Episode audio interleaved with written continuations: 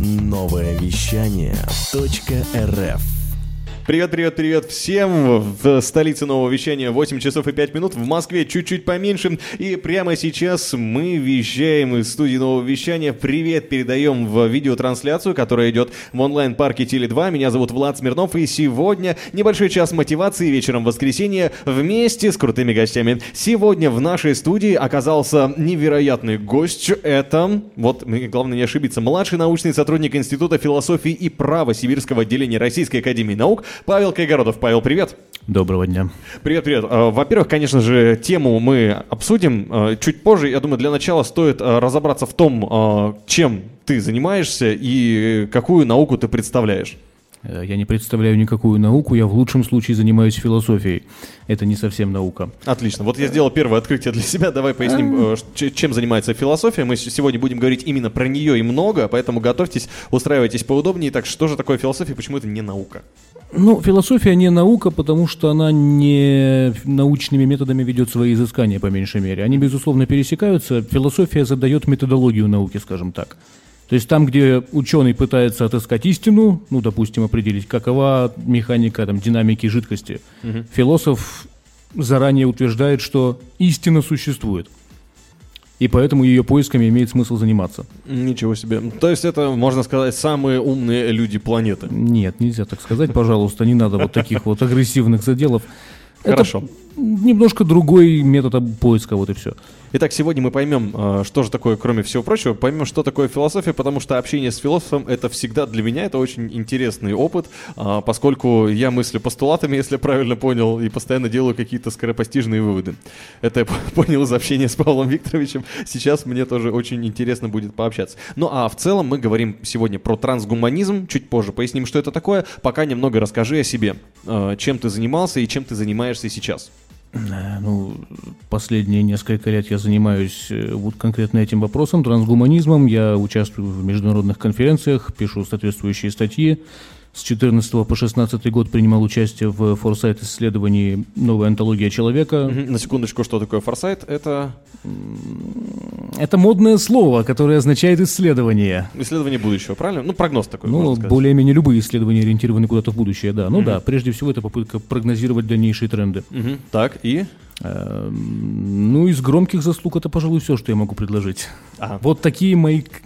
критерий, поэтому я здесь. А то, что твои статьи цитируют польские ученые, или как там это было, это... Нет? Ну, как... Было там один раз такое, но это... Это было случайно, да? Нет.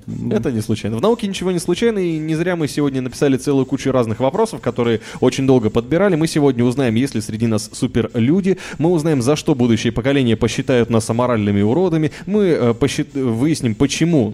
полезно играть в РПГ, ролевые игры, и что же такое все-таки трансгуманизм. Ну, конечно, не все будет так весело и радужно, как я описал, все достаточно серьезно, именно к этому мы и переходим. Если будут вопросы, друзья, сразу подходите к вашему куратору в онлайн-парке Теле2, пишите. Не забывайте также заходить в наш инстаграм радио Liquid Flash или новое вещание набирайте в поисковике инстаграм, пишите вопросы к посту там, вы увидите сегодняшнюю тему. Это как достижения науки делают из нас суперлюдей. Зелененькая картиночка, это для тех, кто любит по цветам различать. Пишите вопросы к Павлу Викторовичу, к трансгуманизму, и мы начнем в этом деле разбираться. Ну а пока что определим, что такое трансгуманизм, и пойдем на музыкальную паузу. Итак, можно ли за 2 минуты рассказать, что такое трансгуманизм, Павел Викторович? За 2 минуты трансгуманизм — это философия, представители которой убеждены, что качество жизни человеческой и вообще человеческую природу можно улучшать посредством инженерных решений. Но инженерные решения же бывают разные. Я могу электросамокат себе взять. Это будет трансгуманизмом? Не думаю, нет. Поскольку это не меняет твою природу как человека. Это просто небольшое устройство, которое ты эксплуатируешь. Трансгуманизм — это чуть более радикальное, скажем так, вмешательство, ну, на уровне контролируемой эволюции. Это протезирование, когда мы делаем себе вместо вот этих мясных рук руки металлические, которые не обжигаются и могут поднимать большие тяжести. Это генное вмешательство в человеческие тела, это дополненная реальность, расширяющая наше восприятие действительности. Это искусственный интеллект, например, это попытка перенести вообще наше сознание из вот этого тела на неорганические носители. Чувствую, сегодня мы очень много узнаем про то, что нас ждет в будущем. Если я правильно понимаю, то мы буквально сегодня у нас будет разговор о самых невероятных возможных сценариях развития человечества. Очень может быть. Или о самых вероятных. Я вижу, да, что Павел Викторович серьезно настроен на будущее человечества. Об этом мы узнаем, и заодно обсудим моральные дилеммы, которые известны еще даже не со времен фильма «Терминатор», а еще раньше и раньше и раньше. А пока «Лесной царь» все очень органически. В ритме планеты. Новое вещание .рф. Продолжаем говорить в прямом эфире и заодно в прямой видеотрансляции для онлайн-парка Теле2 в столице Нового Вещания, городе Новосибирске, на тему, как достижения науки делают из нас суперлюдей, или проще, точнее сложнее, трансгуманизм, с младшим научным сотрудником Института философии и права Сибирского отделения Российской Академии Наук Павлом Кайгородовым. Павел Викторович, я все выговорил, теперь твоя очередь. Итак, про трансгуманизм. У нас была обозначена одна из подтем, что такое трансгуманизм, от очков и дубинок до имплантов и нарощенных конечностей. Я не понял, то есть трансгуманизм, ты говоришь, что молодая наука, или как? Ну, это... Или это было, когда дубинка впервые человек взял в руки? Пункт. Во-первых, трансгуманизм — это не наука, это философия. Философия, окей. Вот. В смысле молодости, пожалуй, да, потому что сам термин возникает в середине 20 века, и ближе к концу 20 века мы начинаем наблюдать, собственно, технологии, о которых, ну, традиционно говорят трансгуманисты, генетика и прочее в этом духе. Угу. А пресс-релизер, который пишет про очки и дубинки, вероятно, имеет в виду вот что. Мы, люди, от природы своей действительно склонны быть, ну, протезными. То есть мы дополняем себя все время. Но вот эти вот очки, строго говоря, позволяют мне видеть больше, чем я должен был бы по природе. То есть ты киборг сейчас? Вот это и есть интересный вопрос. То есть где граница? Когда мы говорим киборг, мы имеем в виду что-то такое полностью механизированное вроде бы. Ну, пресловутого Терминатора давайте вспомним и забудем до конца этого вечера, потому что Терминатор... Это очень старый фильм, по меньшей мере. Так. Но да, то есть идея в том, что мы представляем что-то радикальное себе, однако вообще-то мы, люди, склонны вот это делать. Мы хватаем палку и достаем палкой то, до чего не можем дотянуться раньше. Угу. Строго говоря, я вот с этого начинаю, ну, каждый год со студентами, вот с этой небольшой речи. Мы здесь должны быть мертвы. Угу. Или точнее, никто из нас не должен был появиться на свет, потому что вот этот наш вид должен был пропасть давным-давно. Мы медленные, слабые, мы не видим в темноте, мы не умеем переваривать сырое мясо, вместо когтей у нас ломкие ногти, вместо теплого меха у нас волосы с секущимися кончиками. Угу. Как животное мы абсолютный провал. И тем не менее, вот они, мы все здесь, и мы выжили, и мы создали цивилизацию. И делаем мы это исключительно потому, что мы окружаем себя дополнительным слоем реальности. Вот этим искусственным слоем, инструментами, гаджетами, если угодно, и так далее. Угу. И это вполне резонно, что со временем эти гаджеты начинают внедряться в нас. Чтобы было удобнее просто. Ну, это не вопрос удобства, это вопрос осознания себя. То есть если я очень долго... Ну, вот это очень хороший пример, когда маленькие дети сегодня берут в руки фотографию и пытаются увеличивать изображение на фотографии, да? Потому что в их понимании изображение всегда интерактивно. Они просто по-другому не воспринимают вот эту форму материальную. Здесь примерно та же самая история. Ну, не вообразим мы сегодня человека, который не пользуется огнем для чего-то. Это кажется нам естественным. Но мы можем вообразить человека, который не пользуется интернетом. Угу. Он будет, там, не знаю, жить в далекой деревне, крестьянствовать и быть счастлив при этом. Но при этом зажигалка у него уже есть. А зажигалки у него, да, будут, и он никуда уже от этого не денется. Это просто степень внедряемости. Угу. Технологии становятся частью нас. Постепенно, разные технологии с разной скоростью. Но да, это, в общем, процесс неизбежный. Вот трансгуманизм и предлагает сконцентрироваться на этом и обратить на это внимание, вместо того, чтобы сетовать по этому поводу и говорить, что «а раньше все было лучше». Нет, раньше все не было лучше. Раньше мы умирали в 30 лет от естественных причин. Но сейчас медицина действительно широко вперед шагнула, и очень много гаджетов, которые помогают нам жить, очень со многими болезнями человечество справилось. А какие вот сейчас еще, какими науками занимается трансгуманизм? О каких науках вы говорите? О каких науках вы мыслите, думаете? Ну, кибернетика, видимо, да? Кибернетика — хороший вариант, да. Мы действительно много чего протезируем. В этом отношении наши протезы становятся все более совершенными. Угу. Ну, прекрасный пример — Адриана Хейсли Дэвис. Это танцор, который на бостонском марафоне в 2013-м, ну, когда взорвали бостонский марафон, оторвала левую ногу. Так. Танцор без ноги — это, понятное дело, катастрофа абсолютная личная. Ей за 300 дней позволило вернуться на сцену бионическое протезирование. То есть она танцует сейчас на умном протезе, который не просто деревяшка, как у пиратов там, в старых фильмах, а адаптивная, скажем, стопа, которая двигается вслед за ее движениями, и это выглядит очень элегантно и органично. Супер. Вот, вот такого рода расширение возможностей. Тут фокус в чем? Ее протез позволяет ей делать то, что она делала раньше, когда у нее была мясная нога. Так. Но, строго говоря, мы ведь не обязаны ограничивать потенциал протезирования тем, что может делать человеческое тело. И тут мы влетаем в моральную дилемму, про которую мне так хочется поговорить. Так, ну хорошо, мы к ней более чем вернемся. И смотри, сейчас я думаю, что какие еще науки, да, вот давай этот перечень закончим. Что еще? Протезирование, кибернетика. Что кибернетика, еще? Протезирование, генная инженерия. Так, а там что может быть? Ну, буквально вмешательство в генную структуру человеческого тела. Мы можем излечивать болезни, обусловленные наследственностью. Да? То есть у нас есть некоторые болезни, которыми мы заболеваем просто потому, что у родителей там был потенциал генный, и в нас он наконец-то проявляется. Мы даже не виноваты. А лечить-ка это когда? Прямо во время или что, при рождении это нужно делать? Ну, то есть идея в чем? Строго говоря, вылечить это нельзя, но можно эти гены на уровне зародыша ущипнуть и, в общем, прекратить их действие, скажем так. Так. То есть таким образом мы можем программировать детей, чтобы они были более здоровыми, более... Ну а дальше уже, в общем, горизонт нам ограничения, потому что геном человека расшифрован, и мы знаем давно уже, довольно давно, уже лет 10 теперь, за что отвечает каждый конкретный ген. Так, кибернетика, генетика, что еще может быть? Дополненная реальность та же самая, да, то есть когда мы идем со смартфоном, наводим там, не знаю, на какое-нибудь здание, нам тут же выдается историческая справка по этому зданию, ну, если нам это интересно. Если вот подобного рода технологию встроить в те же самые очки, например, ну, как некоторые... Google Glass некоторое время назад был, теперь он... Где они? Да, но он не поэтому, в общем, видимо, исчез. Но это вопрос оформления, да, то есть Google Glass — это очки, это линзы, это просто какой-то чип у вас в коре головного мозга, который считывает эту информацию, это уже не важно. И вот это вот позволяет вам видеть больше в мире вокруг вас.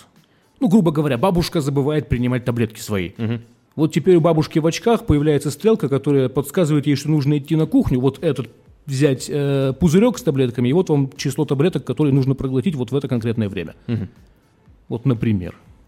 Да, или можно довести это до того, что чип будет сам ей вводить эту дозу регулярно. По-моему, же были уже такие случаи. Ну, чип не может, он тогда должен генерировать это лекарство откуда-то, это уже небольшой заводик в бабушке нужно разместить. А были какие-то новости про лекарства, то ли капсулы разрабатывают такие, то ли просто какие-то чипы вставляют, чтобы они дозированно выдавали лекарства. Я вот сейчас, к сожалению, не вспомню, но и пока не нужно, у нас небольшая музыкальная пауза, пока мы с Павлом Викторовичем разберем вопросы, уже прилетают вопросы, пишите их еще больше, онлайн-парк Теле2 здесь на связи через своего куратора, и к нам в Инстаграм, новое вещание, либо радио, _ Liquid, _ Флэш. Беседу с Павлом Кайгородовым продолжаем мы, и сейчас один из самых важных моментов — это моральная дилемма трансгуманизма, и какими мы станем, мы же можем стать супер-пупер людьми, а будет ли это правильно или нет, вот сейчас, наверное, тот разговор, к которому мы так долго шли, и очень-очень-очень мне хотелось поговорить на эту тему. Итак, вот мы представляемся, если правильно понимаю, то трансгуманизм изучает в том числе вопросы, которых касается генетика. На генном уровне мы сейчас уже много чего можем, мы можем вылечить болезни. Можем, да. Правильно, это на что-то повлияет или нет? И в какой момент мы это можем делать? Ну, это повлияет на то, что дети перестанут умирать от рака костей, например. Ну так. Вот. Идея в чем? Мы сегодня на данный момент прежде всего говорим о генном вмешательстве, когда обсуждаем искусственное оплодотворение. Потому что в живое сложнее пока вмешаться, да? Это, нет, но оно все еще живое, то есть искусственное оплодотворение сводится к чему? Мы извлекаем яйцеклетку, оплодотворяем ее в лаборатории, после чего живая женщина продолжает вынашивать эту оплодотворенную яйцеклетку. То есть идея просто в том, что пока мы вот работаем с этими клетками базовыми, на уровне вот этом фундаментальном очень легко уточнить, какие гены нам нужны, а какие не нужны. Ну, это технология, которая... допускается исключительно в медицинских целях сегодня, то есть, опять же, обнаружение, излечение там, каких-то генетически обусловленных заболеваний. То есть только вылечить пока? Ну, у нас в 2017 году был китайский доктор Хэ, который утверждал, что он генно запрограммировал несколько младенцев Ну, то есть тех, кто сегодня уже является младенцами, а тогда они были еще эмбрионами. И что с ними стало? Ну, вот, собственно, он добросовестно скрывает имена пар, которые получили такого ребеночка, поэтому он как-то, видимо, за этим следит. Но это Китай, там, к сожалению, довольно сложно с информацией работать, потому что он неохотно делится. Подожди, он перепрошел детей или что он сделал? Ну да, то есть он вмешался в их генетику с тем, чтобы запрограммировать нужные ему свойства. То есть это не лечение было, что-то другое? Нет, это доказательство того, что это можно сделать. Это эксперимент, если угодно, такой своеобразный. Ничего себе. Так это вообще законно? Вообще можно эксперименты над людьми ставить? Смотря где. Подожди. Нет, ну то есть Китай запрещает клонирование, но не запрещает работу с эмбрионами вот такого рода. Так что в Китае это законно. Обалдеть. Ну, согласие родителей, конечно, да? Ну да, то есть это были его пациенты, поэтому они к нему пришли, уже имея в виду, что будет, разумеется. А как можно еще перепрошить детей? Что там? Ну ладно, болезнь. Мы нашли болезнь, мы что-то с генами сделали. Кстати, что мы сделали с генами? Ну, я не генетик, поэтому подробно объяснить этот процесс я не смогу. Ну, то есть идея в чем? Мы знаем, какой участок ДНК отвечает за какие свойства организма. Так. Соответственно, если мы этот участок изменяем нужным нам образом, эти свойства пропадают или, наоборот, появляются новые. Угу. Там был очень забавный эпизод, когда в 2009 году Институт фертильности начал предлагать дооплодотворительную диагностику с тем, чтобы задавать цвет волос и цвет глаз у младенцев. Любой. Ну, то есть из выбранных. Для тех, кто экстракорпоральное оплодотворение осуществляет, да. Так. Там поднялся дикий скандал немедленно, вплоть до того, что Папа Римский, выступал и сетовал, что вот мы ищем идеального ребенка, и мы тем самым изменяем содержание понятия «человек». Ну и, в общем, поскольку это коммерческая организация, она решила, что с Папой Римским спорить, наверное, не стоит, и сдалась, перестала предлагать эту услугу. Но, строго говоря, это достижимо, то есть это можно делать. Проблема в чем? Здесь к вопросу о моральных дилеммах. Моральные дилеммы сводятся к тому, что мы можем лечить то, что является болезнью в глазах современной медицины, без проблем. Понятно, что если я от состояния умираю через 5 лет после рождения, состояние неплохо было бы убрать. Но, например, карликовость возьмем. Так. Карликовость нужно убирать у ребенка. Строго говоря, будучи карликом, вы доживаете до какого угодно возраста. Это не болезнь как таковая. Да? То есть это отклонение от нормы. Ну, некоторым образом, да. Угу. В этом смысле, если мы вот так начинаем активно искоренять карликовость на генном уровне, это весьма неприятное сообщение передает существующим карликам, согласитесь. Потому что они-то не считают себя дефективными, и они правы в этом отношении. Ну, это получается то же самое, что, например, менять цвет кожи там у младенца или расу, или как это называется, да? Ну, да, возникает вопрос, зачем вам донаты, грубо говоря. Вот. То есть это один из вопросов открытых, да? Что тогда является нормой, что тогда можно лечить, а что нет? И получается, имеют ли родители моральное право, например, узнав, что их ребенок карлик, ну, а зародыш — это явно несовершеннолетний ребенок определенно, имеют ли они право вмешаться в это? Или как? Да, то есть, строго говоря, давай так. Родители по закону обязаны принимать решения наилучшие для своего ребенка. Так. Они даже не имеют права, они обязаны о нем заботиться. Угу. В этом смысле, что для ребенка лучше, вот в чем вопрос. А норма, как мы понимаем, категория статистическая. Кого больше, тот и нормальный. То есть, у нас есть дальтоники, например, люди, которые видят меньше оттенков там, цветов некоторых. Угу. Это считается отклонением от нормы. Но у нас вообще-то есть и люди, которые видят больше оттенков в цветах. И в их глазах мы не добираем по цветам. Они тоже отклонения. Но почему бы нам не дать вот такое зрение всем, кому кто-то захочет? Интересно. Вот. Ну, кстати говоря, да. А я слышал, еще же есть художник, который вообще дальтоник, он рисует, пишет картины. Ну, там, да, было весьма эффектное, скажем так, зрелище. Господи, вылетело из головы имя, потом вспомню, назову. Он родился, да, с каким-то радикальным вариантом дальтонизма, то есть он черное и белое буквально видел. Решили эту проблему следующим образом. Ему на голову установился такой ящичек небольшой, в котором камера, различающая там несколько десятков тысяч оттенков. Так. И каждому оттенку соответствует определенный звуковой тон, который подается ему в ухо. То есть он видит цвета через звук. Он действительно художник, но тут вот какая штука. Его картины представляют из себя всегда цепь таких концентрических квадратов. Один в другом. Да, один в другом, потому что с его точки зрения нет смысла изображать визуальный ряд, соответствующий окружающей его действительности. Ему важно не как картина выглядит, а как она звучит. Он рисует симфонии. Вау. И никто больше в этом мире пока что не может их правильно воспринять, потому что он один такой с этим ящичком на голове. Вот вам новая форма искусства, пришедшая из технологического прорыва. Это вообще-то справедливо, потому что любое... Мы часто противопоставляем цивилизацию и культуру. Да? Вот говорят, ну, цивилизация – это технологии, это прогрессивность, это культура, это что-то такое внутреннее, интимное и так далее. Старенькое. Не обязательно старенькое. Почему старенькое? Театр. Ну, театр тоже существует по сей день. Я к чему говорю? Без технологических условий любые феномены культуры тоже невозможны. Караваджо возможен только там, где есть масляные краски. Углем на стенах он бы не нарисовал то, что нарисовал. В этом смысле... И культура, и цивилизация взаимодействуют, дополняют друг друга. Эти технологии не просто делают жизнь удобной, они позволяют нам лучше и больше знать о себе. Ну, один из любимейших моих примеров, не про генетику, правда, уже, а про искусственный интеллект. Давай. Массачусетский технологический университет очень долго бился над этой, казалось бы, простой проблемой. Как заставить механического таракана проползти из одного конца комнаты в другой? Ну, у них был такой шестиногий механический, значит, робот, Чингиз они его прозвали. Штука в чем? Они никак не могли написать программу, которая универсально подстраивалась бы под любые изменяющиеся условия. Да. Он у них вечно куда-то утыкался. И они вот так бились-бились, и в конце концов решили изменить подход немножко, и вместо одной универсальной программы навигатора сделали ему микропрограммы для каждой из его лапок.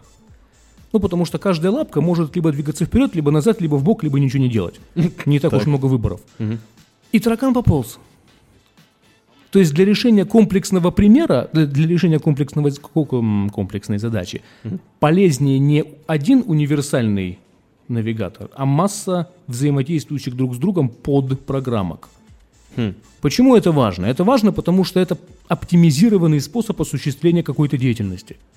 А мы знаем другого творца, который очень любит оптимизировать способы осуществления деятельности. Это матушка природа.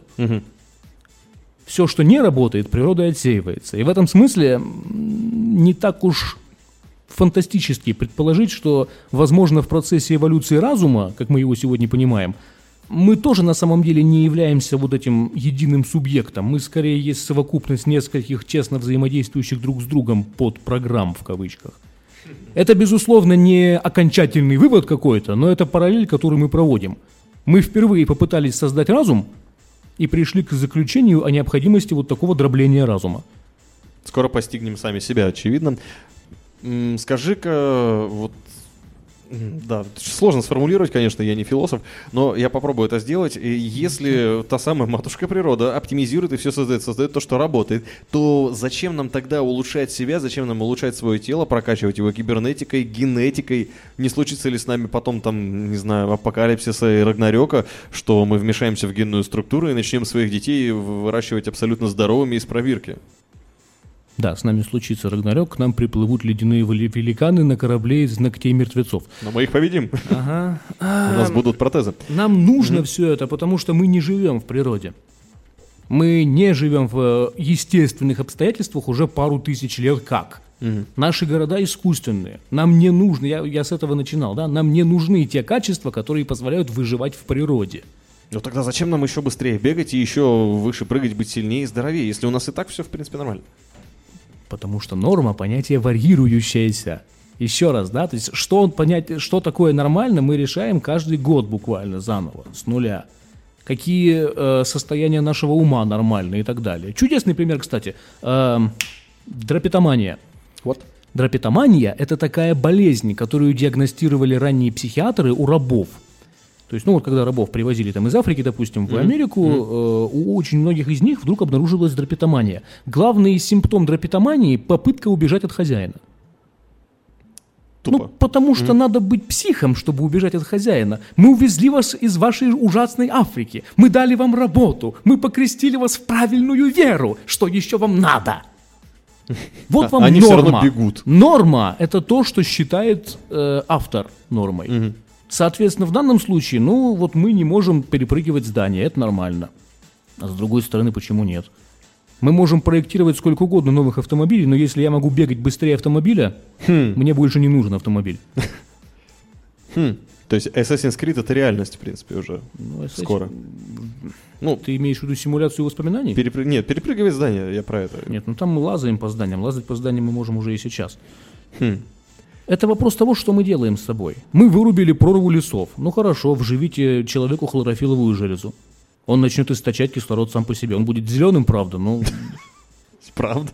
Нет, ну гипотетически, почему нет? Так а что с нами будет тогда? Я просто с трудом представляю себе мир, где, получается, все зависит от фантазии человека, к чему мы придем-то, и как будут выглядеть люди. То есть мы сможем делать друг с другом и сами с собой всевозможные эксперименты, выращивать себе по несколько рук, там, бегать быстрее машин, кто-то на что накопит, да, такие апгрейды. Собственно, мы перешли к РПГ-то, по сути. Почему полезно играть в РПГ, мы решили такой вопрос тебе задать. Видимо, потому что себя прокачивать — это следующий этап. То есть, что повысить у себя, какие скиллы, либо там своего ребенка, допустим, на ДНК уровне что-то поменять, там улучшить, там, повысить атаку, понизить защиту. Повысить эмпатию лучше, харизму, атаку и защиту мы сразу начали повышать. Нет, а на самом деле, почему нет, кстати? Интересный момент, да, вполне мы можем рассматривать человека как такой своеобразный проект. Чего-то больше в нем...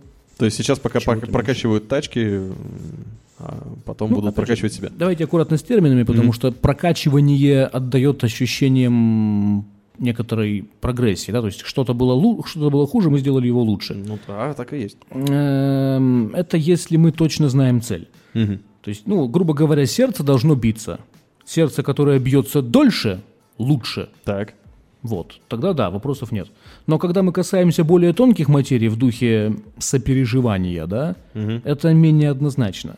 За сопереживание, то есть за эмпатию, за способность воображать, что чувствуют другие, в организме отвечает вполне конкретный химикат, окситоцин. Так. Соответственно, повышение его делает вас способным лучше понимать окружающих. Это все еще не значит, будто вы будете это делать. Вы можете игнорировать эту вашу способность потом. Но шанс, по крайней мере, вот такой вам дается. Это вопрос выбора, в том-то и соль. Обри де Грей, человек, который очень много пишет про продолжительность жизни и про то, как, ну, как умирать медленнее. Он об этом говорит. То есть я ни в коем случае, говорит он, не хочу жить бесконечно. Я вполне допускаю, что через 100 лет жизни я устану от жизни. Но я хочу, чтобы у меня была возможность решить, когда я буду умирать, вместо того, чтобы бесконтрольно, неизбежно дряхлеть, глупеть и стареть. Ловко сказано.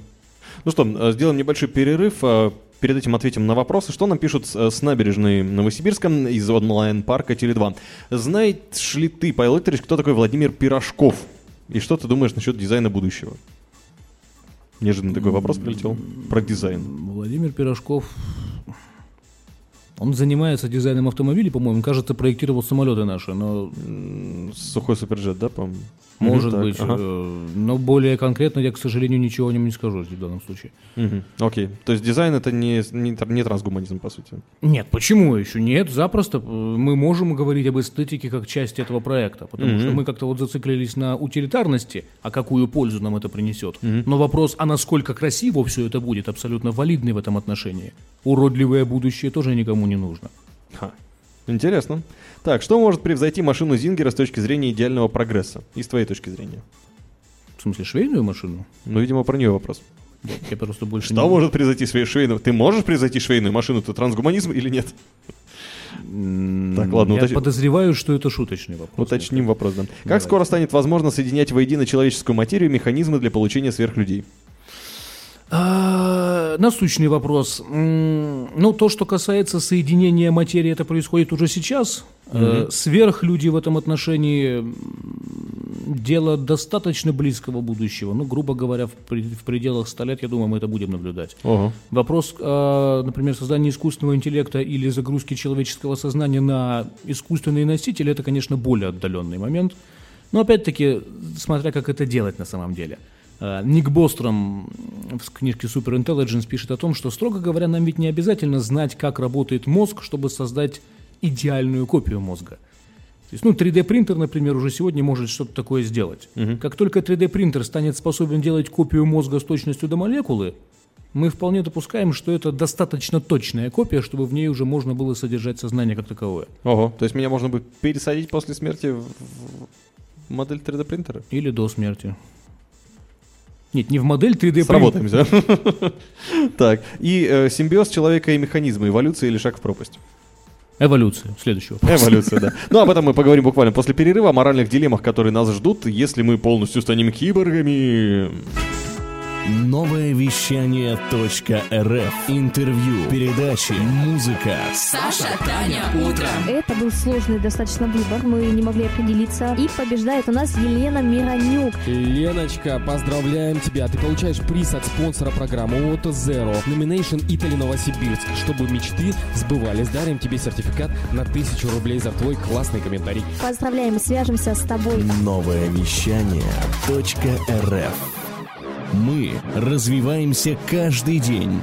А ты? Продолжаем беседу вместе с Павлом Кайгородовым. Сегодня говорим про трансгуманизм. А вот интересно, у нас дилемма здесь за эфиром. А, собственно, идеально ли тело человека? Зачем его изменять? И что самое интересное, а за что? Вот у меня вопрос этот самый важный, я не могу его все задать никак. За что же все-таки будущие поколения могут посчитать нас аморальными уродами? Ну, это...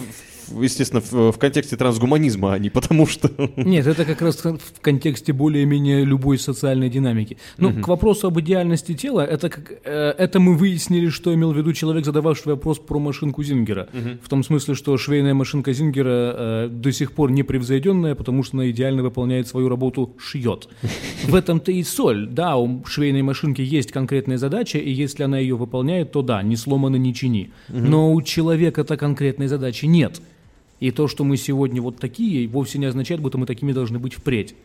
Я думаю, что швейная машинка на самом деле заменяет многие детали. Я не думаю, что там все из алюминиевого сплава, как изначально возможно было. Ну, дизайн имеется в виду, вероятно. Вот. А насчет этого вопроса, ну, к нему, конечно, нужно было бы немножко подвестись, но да. Идея примерно в следующем. Это вот сегодня очень популярная проблематика, связанная с там, трансгендерами и так далее, что, дескать, медицина позволяет менять традиционные социальные роли, допустим. Медицина позволяет нам, вульгарно, да, то есть там мужчина или женщина. Это очевидный бинарный выбор, который природой, в общем, довольно универсально задается, но мы ведь не обязаны ему следовать. Мы можем вшить человеку любой набор гениталий, запустить ему в кровь любой набор гормонов, и будет нам варьирующийся пол, например. Это уже делают, собственно, да. Ну, при этом это до сих пор моральная дилемма, по сути. Не настолько радикально, как я это описал, но да. То есть, смысл в чем? Мы сегодня сталкиваемся вот с этой проблематикой, когда в глазах предшествующих поколений это, безусловно, аморально. И тут надо очень четко признаться, что трансгуманизм с точки зрения гуманистической этики аморален, потому что он пытается избавиться от единственного субъекта гуманистической этики — человека. Как он есть, в смысле? Ну да, родился. То есть человек, которым восхищался там Пико делла Мирандола, он данность некоторая. Трансгуманизм говорит, что мы можем лучше. Человек — это же идеал, но одновременно человек — это организм. Человек — это что-то, что достойно восхищения. У Конрада Лоренца есть на этот счет замечательная цитата. «Недостающее звено между животным и человеком — это, вероятнее всего, мы с вами». То есть Лоренц прозрачно намекает на то, что человек должен быть более совершенным, да, лучше, добрее, мудрее. Но одновременно человек — это Никодим Силантьевич, алкоголик, который живет по соседству и избивает жену и детей. И вот эта дихотомия несовместимости данности с идеалом проблематична.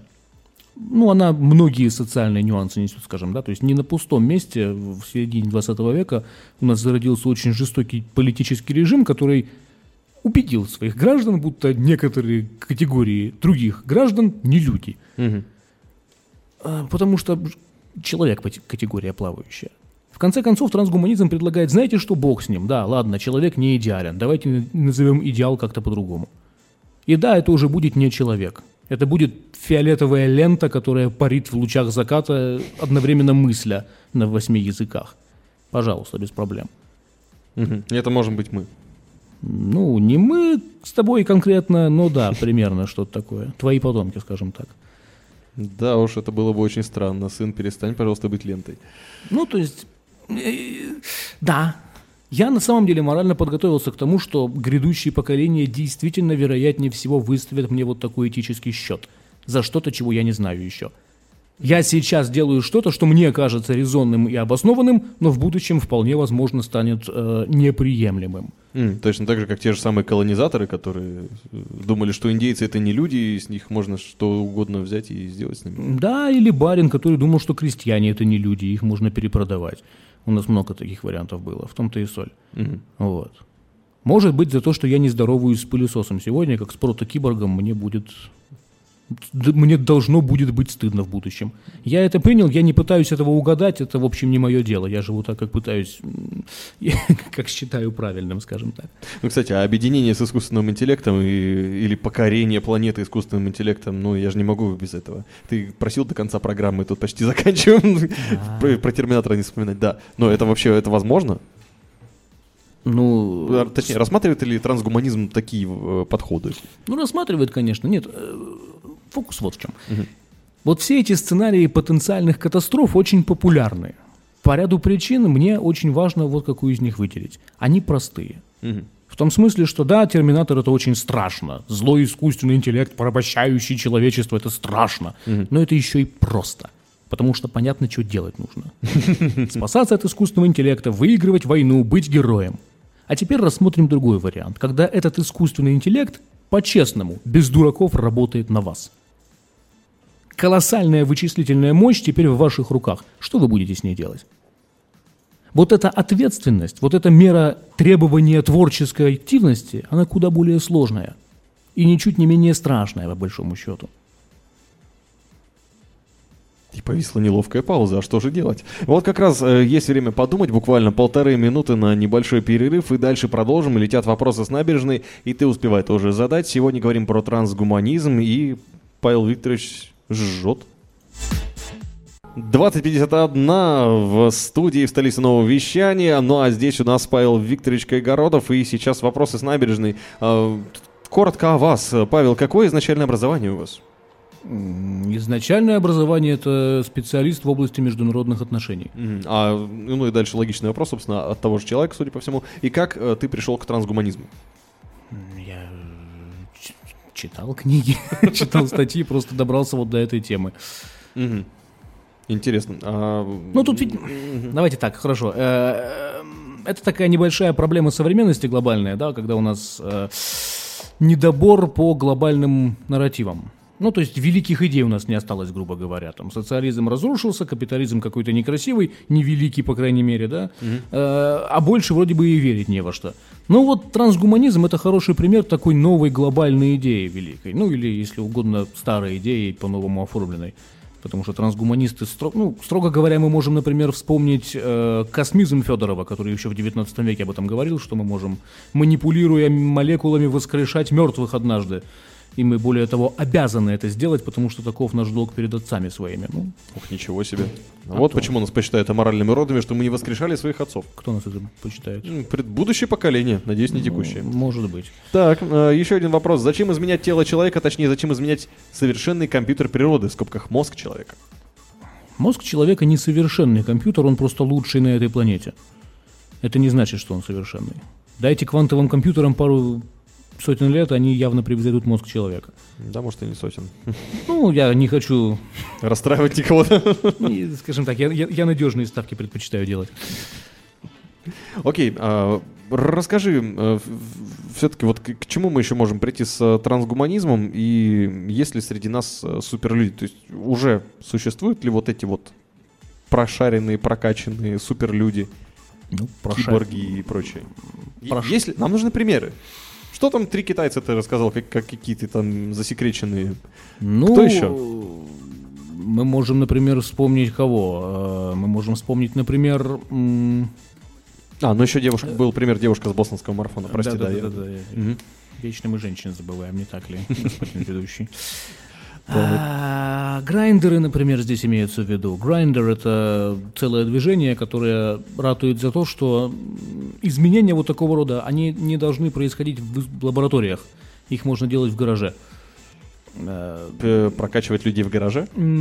Да, по большому счету, как-то так. Я вот сейчас пытаюсь судорожно вспомнить имя этого человека, и возможно, что даже не вспомню.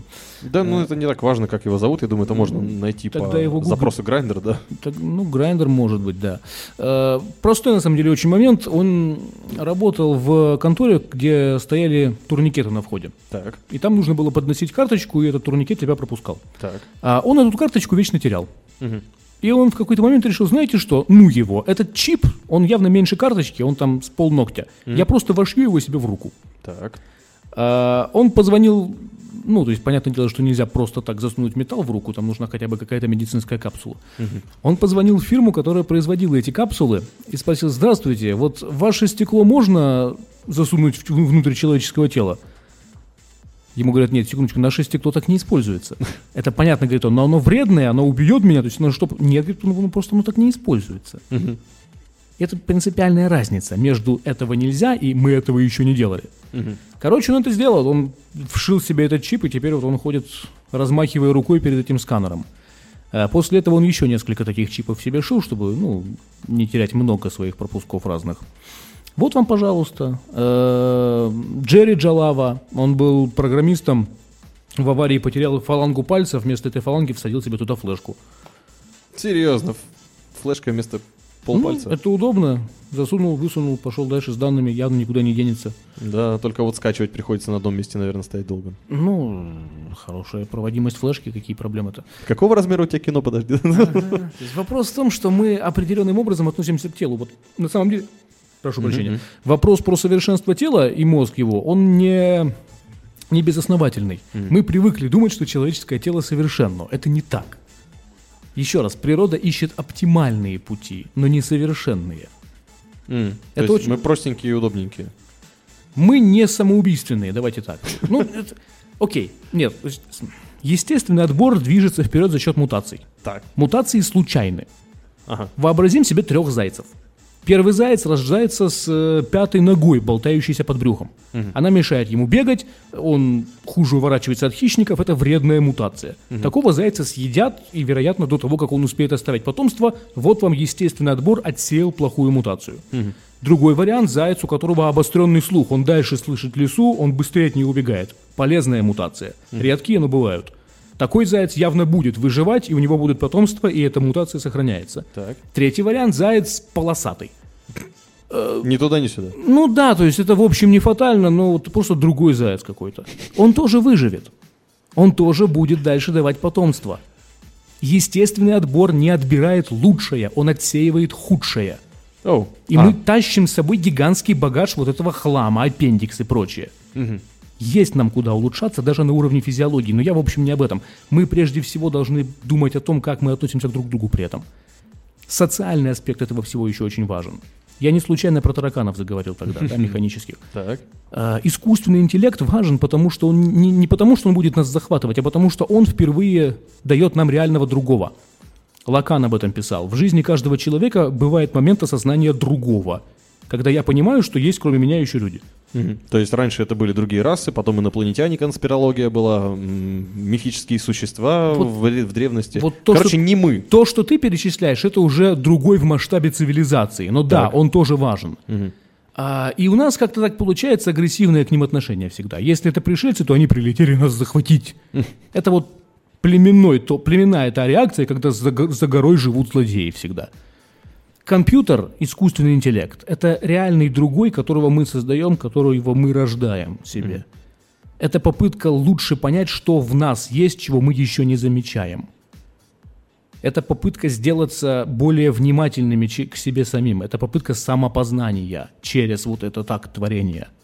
Вау. Столько всего интересного, говоришь, Павел Викторович, уже время, к сожалению, заканчивается. Вот вопрос, кстати, очень хороший, последний. Посоветуй, пожалуйста, литературу для расширения кругозора с точки зрения трансгуманизма. Про что почитать? Мы роботы или что? Ну вот, собственно, всех, кого я сегодня упоминал, они более-менее все пишут так или иначе. Ник Бостром, Рэй Курцвейл, вот это два таких абсолютных, скажем, гегемона, они много чего на этот счет пишут. Первый про искусственный интеллект. Как еще раз их зовут? Ник Ник Бостром, ага. И Рэй Курцвейл. Вот. Hello. Это такие, скажем, классики абсолютные. Канья Сунцзы какая-нибудь, это более современный такой подход, но она реально радикальная. Канья Сунцзы? Да. Я не уверен, что она переведена на русский, к сожалению. Угу. Это еще одна проблема, да. То есть вся эта литература более-менее, она на английском пишется и довольно редко переводится на русский. Ну, Россия отстает в этом отношении. У нас не тот уровень технологий, который может говорить о... скором наступлении трансгуманистического будущего, скажем так. Это все делается на Западе и в Японии в основном. Ну, я думаю, до нас тоже доберется рано или поздно. Благодаря таким людям, как ты, уже в России говорят про трансгуманизм, и я думаю, что это на пользу в любом случае. Я отнюдь не единственный, кто говорит в России про трансгуманизм. Я не говорю, что ты единственный, слава богу, вас тут много. Ребята, выйдите все, пожалуйста. Итак, сейчас мы прощаемся уже, к сожалению, с Павлом Викторовичем Кайгородовым, младшим научным сотрудником Института философии и права Сибирского отделения Российской Академии Наук. Это финальный эфир нового вещания на онлайн-площадку Теле2, онлайн-парк Теле2. Ребят, спасибо вам большое, спасибо организаторам. Артур Насибулов, куратор, Вечная Анна Дмитриева. Всем пока, удачи вам, ребята. И, конечно, спасибо Павел Викторович и всем гостям, которые были здесь у нас. Это и группа X-Pipes, и Анна Ширяева, Шмендри, Антон Сидов и многие другие. И, конечно же, еще раз до свидания. И спасибо вам. Меня зовут Влад Смирнов, ну а прямо сейчас немного свежих музыкальных новостей и всем удачи!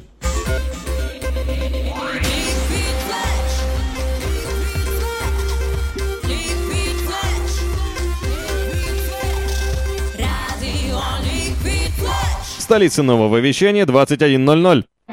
Новое вещание. Интервью, передачи, музыка.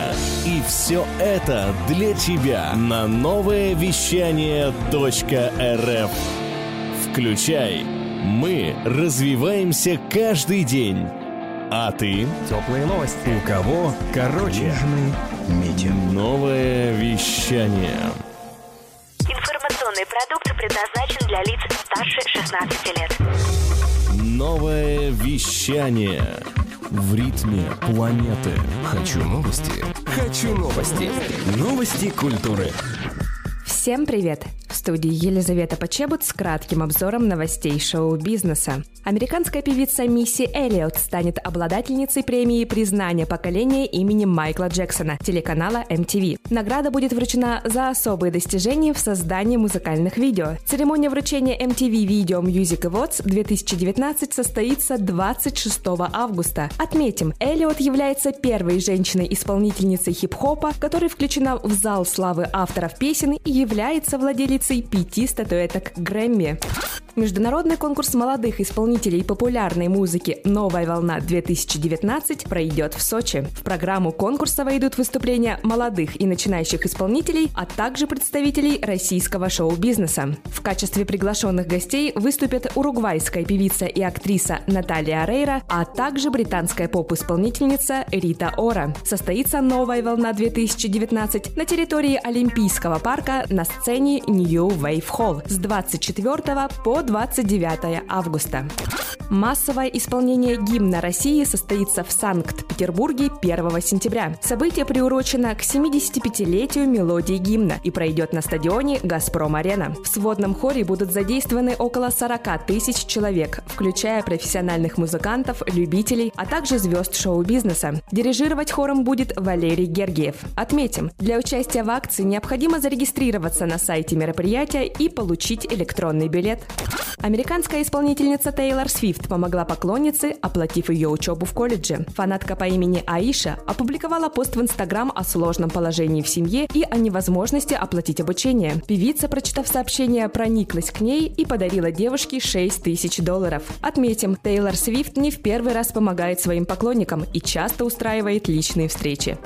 Британский поп-музыкант Эд Ширан совместно с известной продовольственной компанией выпустил кетчуп с автографом на бутылке. Также рисунки на емкости повторяют татуировки музыканта, отпечаток лапы, пазлы и роза. Тираж продукта составляет 150 экземпляров и приурочен к юбилею компании. Особый кетчуп разыграют в онлайн-лотереях, а вырученные средства направят на благотворительность. Новое вещание. Хочу новости. Новости культуры.